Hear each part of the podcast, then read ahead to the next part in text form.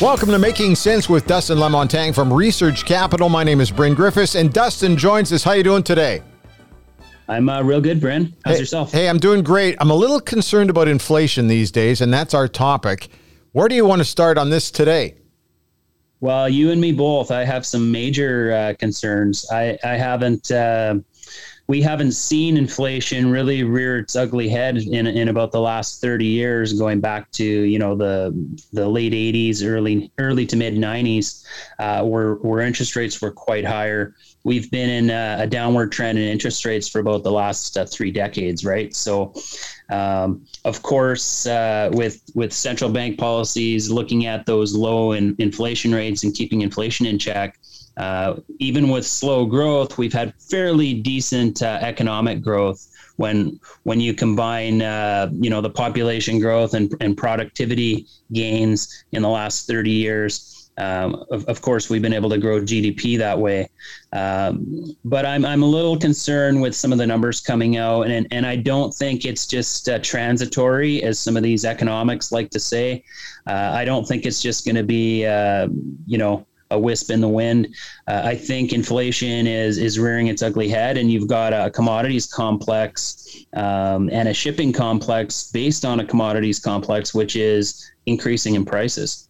Then, what I mean by that is. Uh, everything we consume started as a commodity, whether it's agricultural or metals or energy, oil and gas. Um, and everything that uh, we consume is shipped and it takes commodities to get those goods to market, whether it's on boat, rail, um, you know, air freight, and so on, trucking.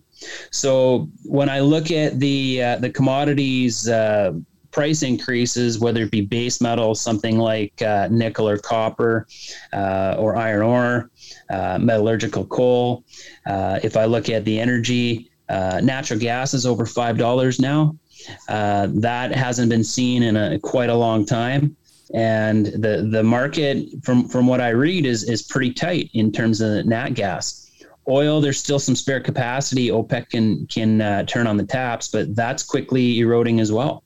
There hasn't been a lot of money put into uh, the commodity complex in terms of new greenfield um, resource development in the last decade, and I'm talking, you know, new mines, uh, new oil and gas fields, um, that sort of uh, t- type of uh, capital investment has, has uh, not been uh, near uh, what it, it needs to be to replace the the demand uh, picture coming up. So you combine that with you know additional wage pressures uh, because people are, are, getting paid more. there's shortages in, in certain industries, which is pushing up wage inflation. what, what's interesting to me is I was talking to one of my clients a couple weeks ago, and he was telling me uh, two years ago it was about five grand to ship a container from China, just an average. And I didn't ask him whether that was a twenty or a forty foot. Uh, he just said container. So okay, um, we'll just say container rates. He said that that same container now is almost twenty grand. Wow. So uh, quadruple uh, container shipping rates also adds to inflation, right? If you're shipping a container of uh, bathtubs or, or widgets, you use that extra 15 grand is spread amongst all those, uh, the items inside that container, right? And it's just passed on to the consumer. So, what I'm really worried about, uh, considering inflation has been the highest in the last 30 years, you, are you're talking about 5% inflation right now in Canada, where the target is two, right? Yeah. In August in the US, inflation clicked, clicked at about 8%. So unless they get this uh, under control, uh, or if it truly is transitory, we're going to have uh, an, an, increasing interest rate environment. And of course, the old uh, the old adage is if interest rates are low, stocks grow, and if interest rates are high, stocks tend to die right? So it is, if we get a very steep uh, increase in, in the, the yield curve and rising rates by central banks, that won't be good for bonds and it won't be good for stocks. So they're, they're, uh, the, the place to be in, in that case will probably be to, to hang out in cash uh, or, or to keep a lot of money in cash for, for uh, you know, a portion of time. I was doing some reading the other day and I stumbled across a word that I'd never heard of before and it didn't do a very good job of explaining it, and it was stagflation. Have you heard of this word a lot, or is it um, is it a new hot phrase that's out there? What exactly is that, and should we be worried about it? Well, stagflation isn't a new concept. It, it really reared its ugly head in the 1970s. And uh, I was born in uh, in 74, so I was kind of born right in the middle of the OPEC or, or the start of the OPEC oil crisis. When I look back, though, and, and do some research on that period, uh, the 70s was marked by stagflation. And what stagflation is, it's a period of uh, high inflation, uh, high unemployment, and low economic growth. So you get into this cycle where prices are increasing, people can't find jobs, and the economy, uh, because of the first two elements, uh, has slowed GDP growth. So, uh, are, are, we starting to look like the 1970s? Well, not yet, but it doesn't mean that that those uh, those parameters can't uh, you know recycle over time and, and history can repeat itself, right? So, uh, the the the governments have to stick handle very carefully in terms of trying to you know make sure this this pandemic doesn't turn into a stag stagflationary uh, environment because that won't be good. Um, the, the last thing you need is uh, high inflation combined with uh, high unemployment. Um, it, it's it's a very tough cycle to to get out of. Um, so what you know, what does this mean for for stocks going forward? Well, if if uh, if inflation starts to tame a little bit, and you you would need a couple things for that to happen.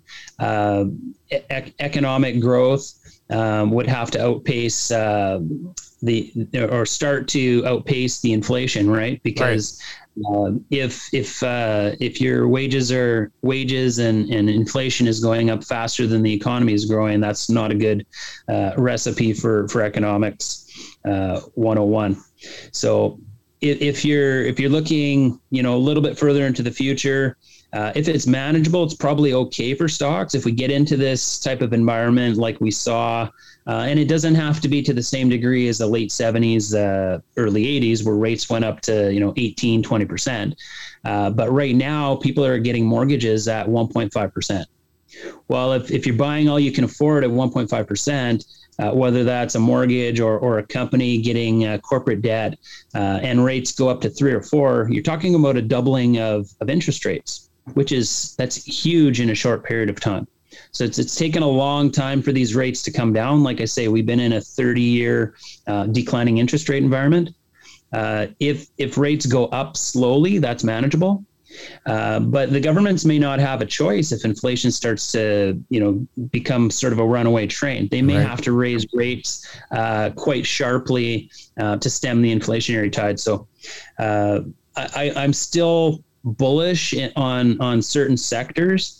Um, and and especially those old oligopoly, uh, steadfast and true sectors that that we've discussed in previous podcasts. But definitely, uh, you know, I, I'm I'm keeping an eye on inflation because it, it can definitely get away on us. And uh, that can be a real negative for the economy and for the markets. If people want to talk to you more on the inflationary subject we've been touching on, how do they get a hold of you?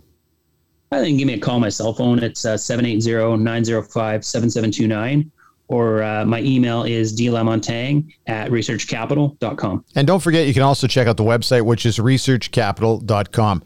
Thanks for your time today. Great, great topic. I'm sure we're going to be talking about it for uh, many, many podcasts coming up in the future as well. Thanks for your time.